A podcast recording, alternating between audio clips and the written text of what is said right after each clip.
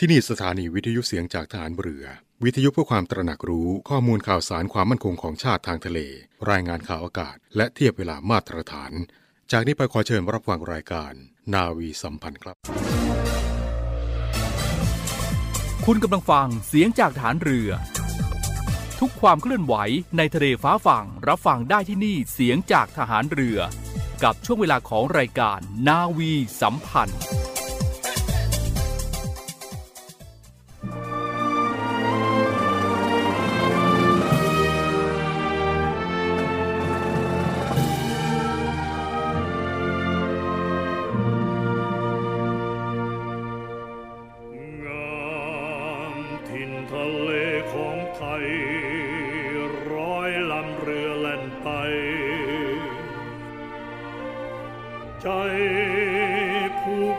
ใจร้อยใจ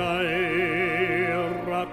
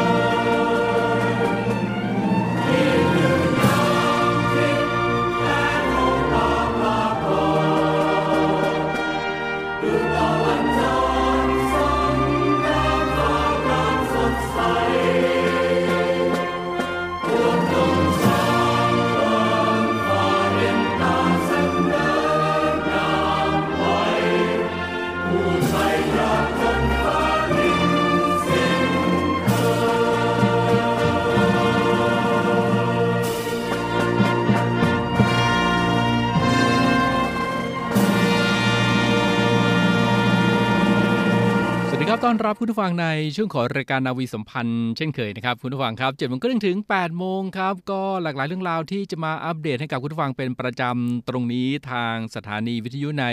เครือข่ายเสียงจากทหารเรือนะครับ15 สถานี 21 ความถี่ครับเช้าวันจันทร์ครับคุณผู้ฟังวันจันทร์วันนี้ผมเรือเอกมนต์สิทธิ์สอนใจดีดำเนินการครับก็จะมานำเรื่องราวต่างๆ มาอัปเดตมาพูดคุยให้กับคุณผู้ฟังได้รับทราบกันนะครับ7จ็ดโมงครึ่งถึง8ปดโมงนะครับนาวีสัมพันธ์ครับ7จ็ดโมงครึ่งนึกถึงสทรครับทุกความเคลื่อนไหว ในทะเลฟ้าฝั่งรับฟังได้ที่นี่เสียงจากทหารเรือครับเช้านี้ก็เช่นเคยนะครับ กลับมาทักทายกันเป็นเพื่อนกับคุณฟังในช่วงเช้าเช้าอย่างนี้นะครับแหมหลายท่านบอกว่าถึงแม้ว่าจะเป็นช่วงเช้าเช้าครับแต่ว่าอากาศนั้นก็โอ้โห เป็นยังไงกันบ้างครับในช่วงนี้ เรื่องราวของสุขภาพนั้นต้องดูแลนะครับต้องติดตามกันให้ดีด้วย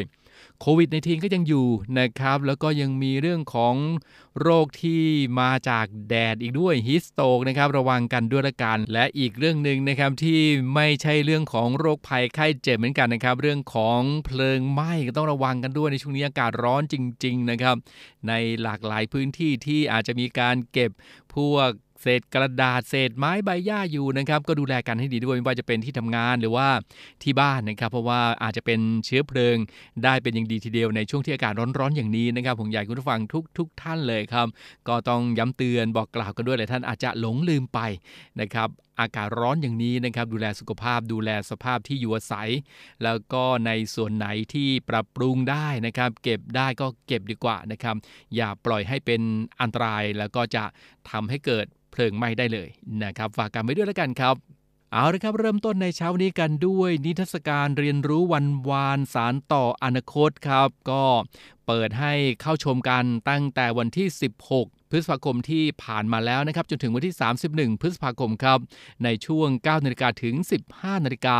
ก็สามารถที่จะเข้าชมกันได้นะครับ ประวัติศาสตร์ทหารเรือครับ ย้อนรอยในโอกาสครบรอบ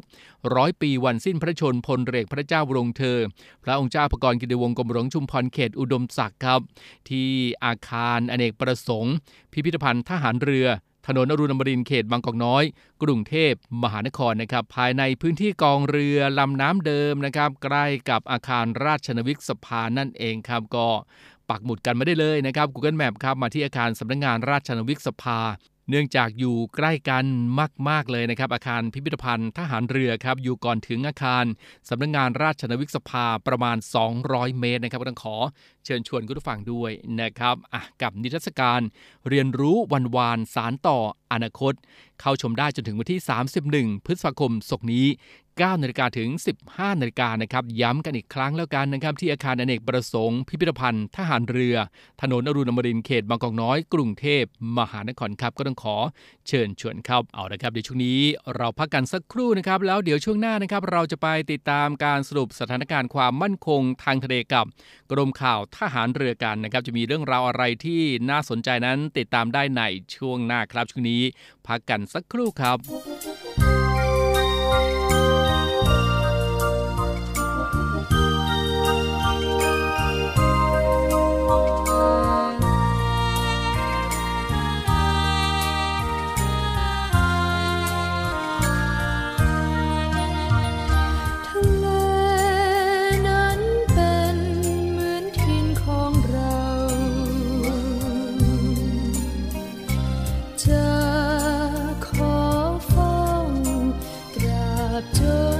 น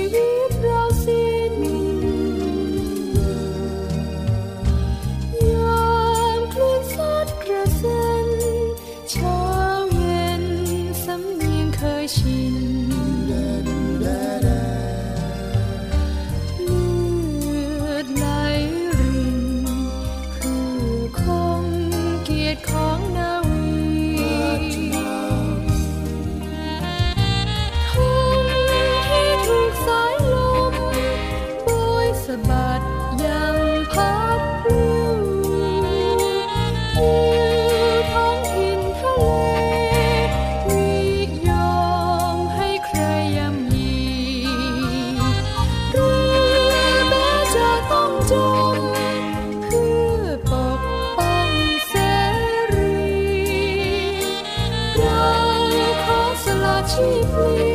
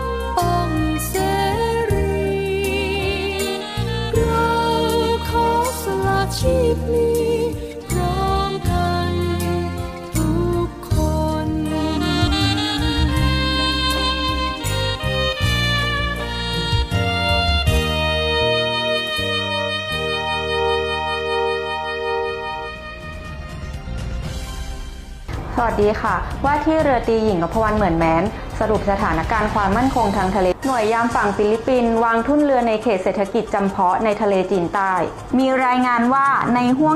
10-12 พฤษภาคม 66 หน่วยยามฝั่งฟิลิปปินส์ได้ทำการวางทุ่นเรือติดธงชาติฟิลิปปินส์จำนวน 5 ทุ่นใน 5 พื้นที่ของเขตเศรษฐกิจจำเพาะ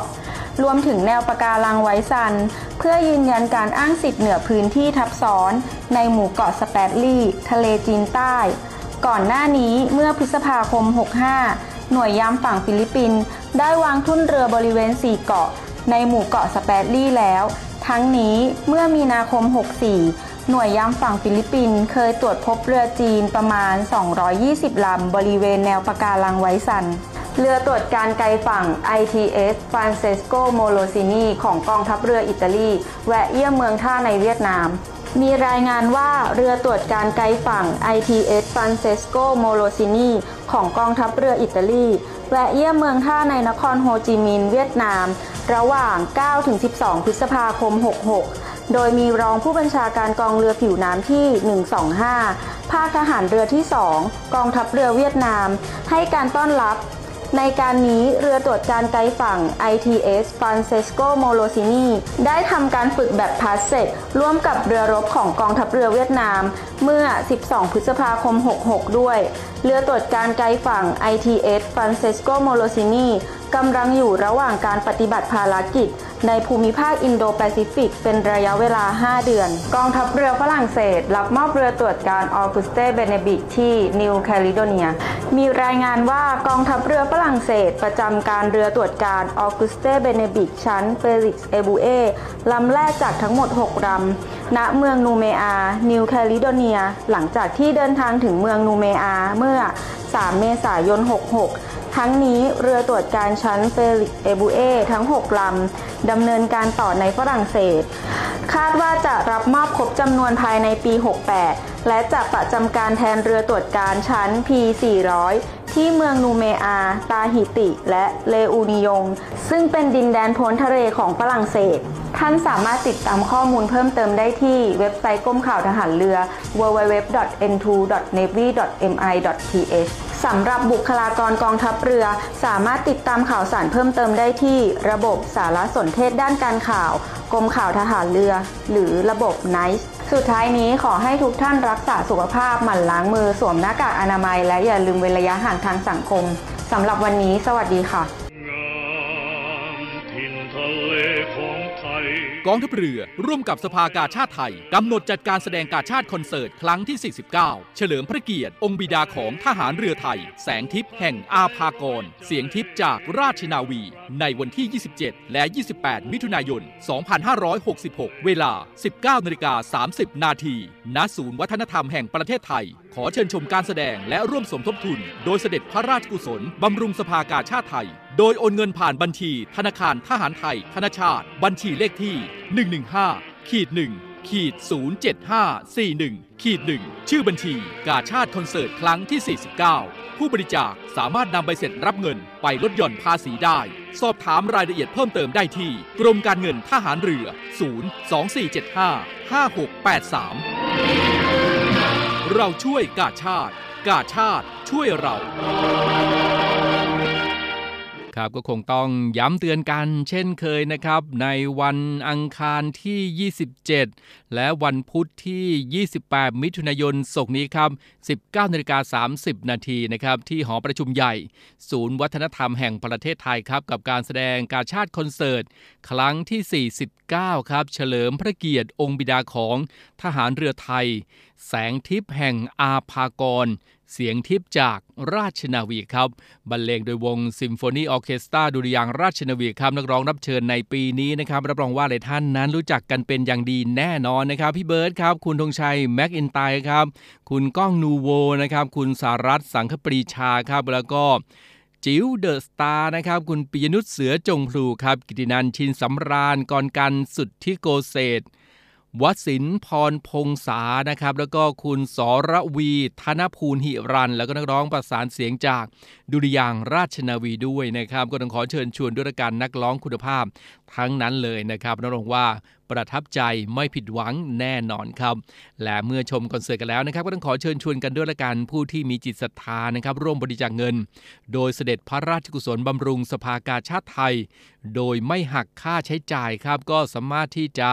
ร่วมบริจาคเงินนะครับโดยการโอนเงินผ่านบัญชี ธนาคารทหารไทยธนชาตินะครับบัญชีเลขที่ 115ขีด1ขีด07541ขีด1ครับแล้วก็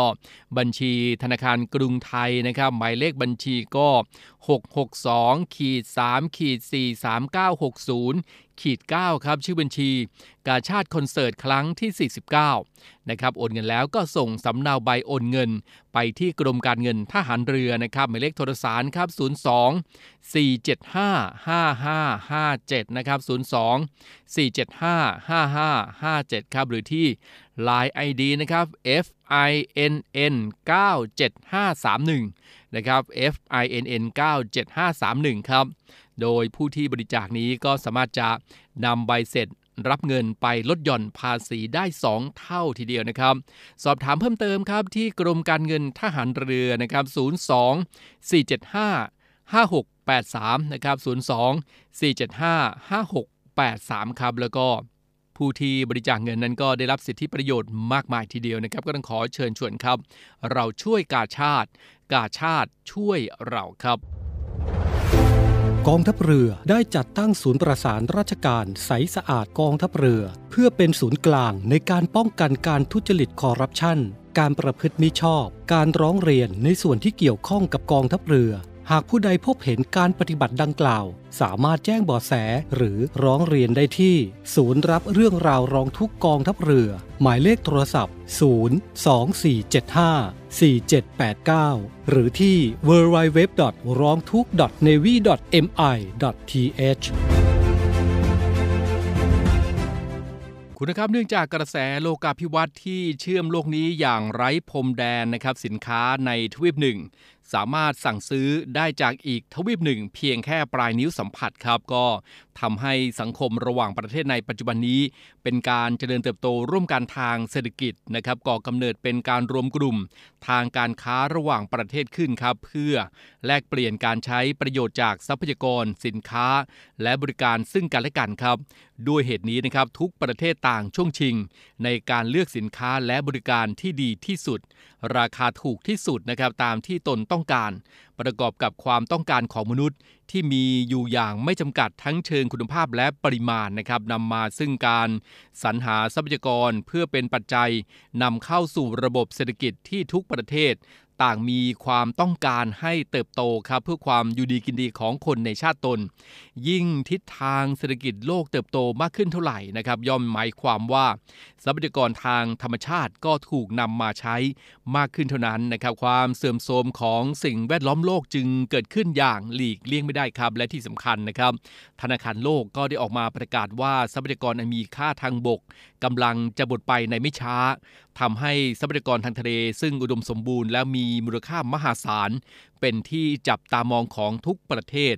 และต่างก็ล้วนหาหนทางนำทรัพยากรทางทะเลมาใช้ประโยชน์ให้มากที่สุด ทั้งทางตรงและทางอ้อมนะครับ คุณผู้ชมครับด้วย ทั้งทางตรงและทางอ้อมครับ คุณนะครับด้วยคุณลักษณะที่สำคัญ 4 ประการของทะเลนะครับประกอบด้วย ทะเลเป็นแหล่งทรัพยากร ทะเลเป็นพื้นที่ขนส่ง ทะเลเป็นพื้นที่แลกเปลี่ยนข้อมูลข่าวสาร และทะเลก็เป็นพื้นที่แสดงถึงการครองอำนาจ ที่สามารถนำไปสู่ความร่วมมือและการขัดแย้ง ซึ่งคุณลักษณะของทะเลทั้ง 4 ประการดังกล่าวนี้นะครับนำมาซึ่งการเจริญเติบโตทางเศรษฐกิจที่รวดเร็ว บนความเสื่อมโทรมของสิ่งแวดล้อมทางทะเลครับ ตามที่ได้ กล่าวไว้ข้างต้นนั้นนะครับก็จะนำไปสู่ความพยายามในการควบคุม และจัดระเบียบให้เรียบร้อยของโลกใบนี้ ก็ทำให้องค์การสหประชาชาติ ได้กำหนดนโยบายเรื่องเศรษฐกิจสีน้ำเงินครับหรือว่า Blue Economy ขึ้นนะครับเพื่อใช้เป็นแนวทางในการป้องกันปัญหาที่จะเกิดขึ้นต่อไปครับ เศรษฐกิจสีน้ำเงินนะครับหรือว่า Blue Economy นั้นก็คือแนวทางการพัฒนาเศรษฐกิจบนพื้นฐาน การใช้ทรัพยากรทางทะเลและชายฝั่งอย่างยั่งยืน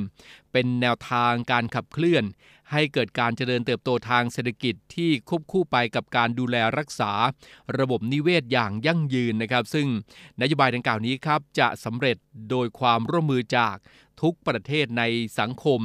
ระหว่างประเทศได้นั้นต้องเกิดจากความตระหนักรู้ของมนุษย์ทุกคนในทุกประเทศ ที่จะผลักดันให้เกิดภาพของความสำเร็จตามนโยบายขององค์การสหประชาชาตินะครับ การประชุมวิชาการประเพณี4สถาบันในครั้งที่ 24 ในปีนี้ครับก็เกิดจากการที่ทุกสถาบันนะครับได้ต่างตระหนักเห็นถึงความสำคัญของ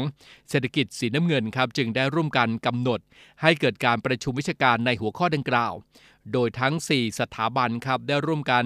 ออกแบบการประชุมบนพื้นฐานของความเชี่ยวชาญของแต่ละสถาบัน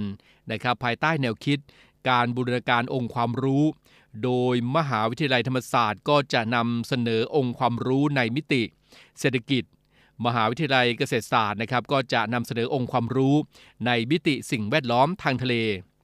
กองทัพเรือนะครับก็จะนำเสนอองค์ความรู้ในมิติกำลังทางเรือ ที่เข้าไปดูแลปกป้องเศรษฐกิจทางทะเลบนความยั่งยืนของสิ่งแวดล้อม และมหาวิทยาลัยมหิดลครับนำเสนอองค์ความรู้ด้านการสร้างความตระหนักรู้ เศรษฐกิจสีน้ำเงินให้กับสังคมไทยนะครับเพราะว่าสิ่งเหล่านี้จะเกิดขึ้นไม่ได้หากไม่ได้รับการสนับสนุน และความร่วมมือจากภาคประชาชนนะครับก็ในส่วนทั้งของกองทัพเรือ มหาวิทยาลัยธรรมศาสตร์ มหาวิทยาลัยเกษตรศาสตร์ มหาวิทยาลัยมหิดลนะครับก็มีความคาดหวังนะครับเป็นอย่างยิ่งเลยครับว่าการประชุมในครั้งนี้ จะก่อเกิดประโยชน์ให้กับสังคมไทยที่จะเจริญเติบโตทางเศรษฐกิจ ควบคู่กับความยั่งยืนของสิ่งแวดล้อมทางทะเล ตามที่สังคมระหว่างประเทศ ได้กำหนดเป็นวัตถุประสงค์ร่วมกันไว้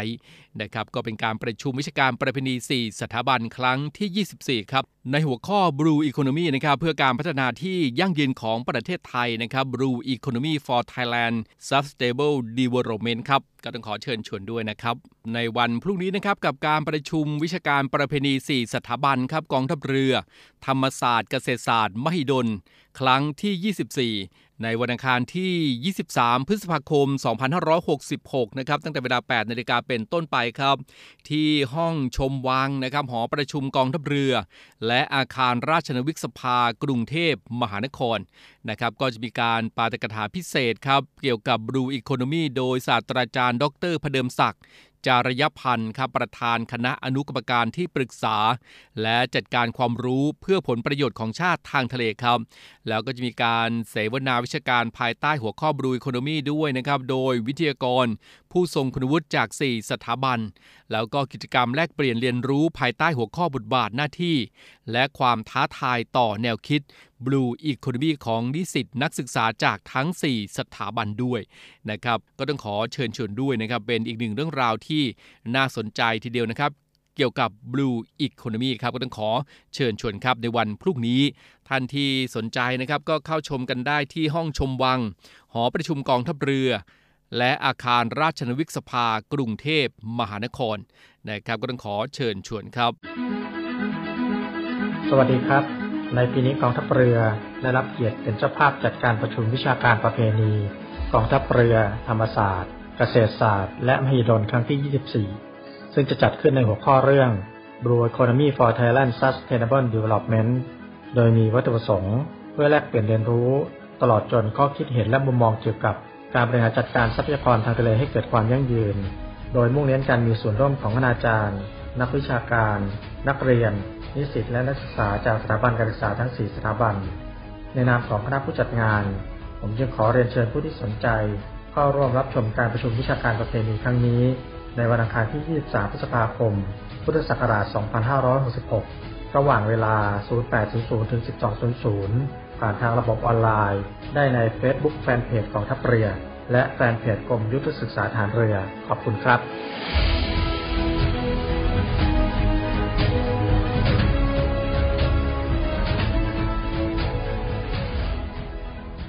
คุณผู้ฟังกำลังติดตามรับฟังรายการนาวีสัมพันธ์ในเช้าวันจันทร์วันนี้กันอยู่นะครับเช้านี้ผมเรงมสิทธิ์สอนใจดีดูแลคุณผู้ฟังครับอัปเดตเรื่องราวข่าวสารต่างๆ ให้คุณผู้ฟังได้รับทราบกันนะครับ ไปกันที่การไฟฟ้านครหลวงครับ ก็แจ้งประชาชนนะครับตรวจสอบค่าไฟฟ้า เดือนพฤษภาคม 2566 นะครับหากว่ายังไม่ได้ส่วนลดจะคืนให้ในเดือนถัดไปครับ การไฟฟ้านครหลวงนะครับก็แจ้งประชาชนครับที่ได้รับใบแจ้งค่าไฟฟ้าเดือน พฤษภาคม 2566 ที่จดหน่วยและส่งใบแจ้งในวันที่ 14 ถึง 17 พฤษภาคม 2566 นะครับโดยยังไม่มีส่วนลดค่าไฟฟ้า ตามมาตรการบรรเทาผลกระทบภาระค่าไฟฟ้าประชาชนสำหรับผู้ใช้ไฟบ้านไม่เกิน 300 หน่วยต่อเดือน และส่วนลด 150 บาทต่อรายสำหรับบ้านอยู่อาศัยที่ใช้ไฟฟ้าไม่เกิน 500 หน่วยต่อเดือนนะครับสามารถที่จะตรวจสอบยอดค่าไฟฟ้าที่ปรับปรุงแล้ว ได้ที่แอปพลิเคชัน MEA Smart Life นะครับหรือที่ทำการ MEA ทั้ง 18 เขตเลยนะครับ ก็ที่การไฟฟ้านครหลวงนะครับหรือว่า MEA ทั้ง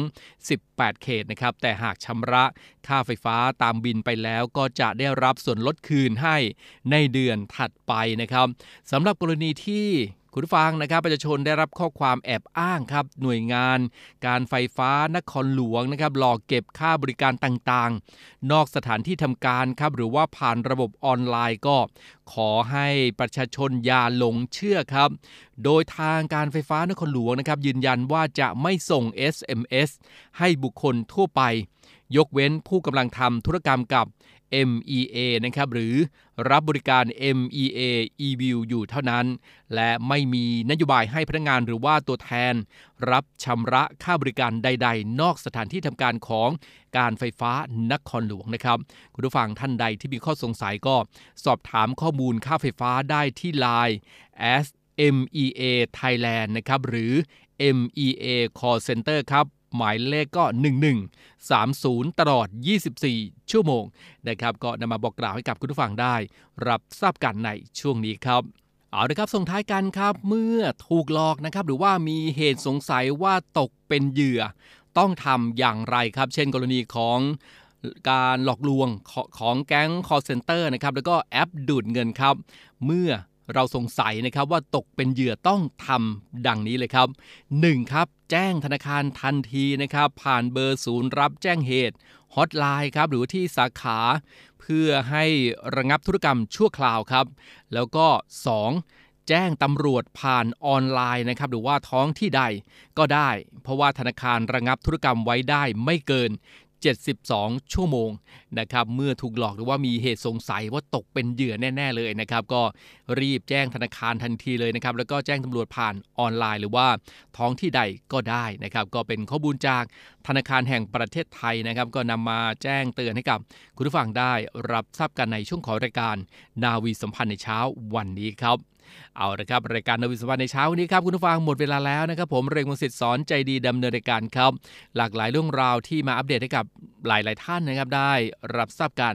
ทางสถานีวิทยุในเครือข่ายเสียงจากทหารเรือครับ ในวันนี้ก็หมดเวลาลงแล้วนะครับ คงจะต้องลำลาคุณผู้ฟังด้วยเวลาเพียงเท่านี้ พบกันใหม่ครับในโอกาสหน้านะครับ วันนี้ลากันไปก่อนครับ สวัสดีครับ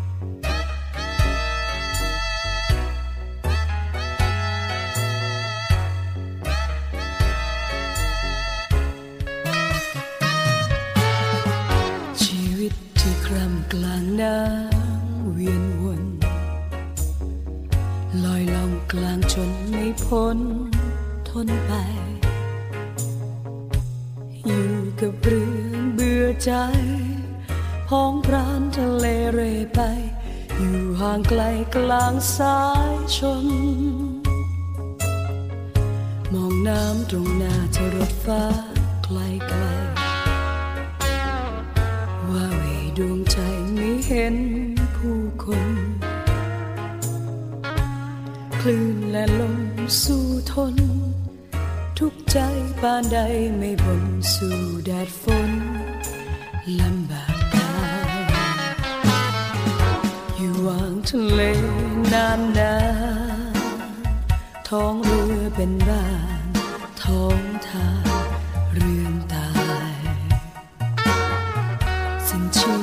ชนเคราะห์ร้ายสะฝังโดยง่ายฝากเอาไว้ใต้คงคาเพียงเห็นริมฝั่งสักครั้งดีใจมาบที่ไรแสนปรีดาใกล้แผ่นดินเข้ามา เหมือนมีวิมานตรงหน้า ลืมนักหนาแดดจุดดิน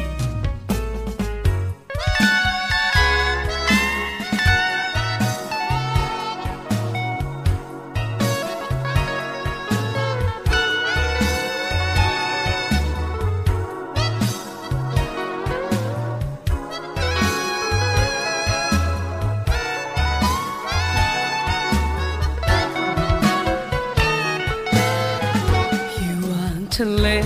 นานนานๆท้องเรือเป็นบ้าน ท้องทานเรือนตายสิ้นชีพสิ้นชนเคราะร้ายสะฝังโดยง่ายฝากเอาไว้ใต้คงคาเพียงเห็นริมฝั่งสักครั้ง ที่ไรให้แสนปรีดา ใกล้แผ่นดินเข้ามา เหมือนมีวิมานตรงหน้าลืมนักหนา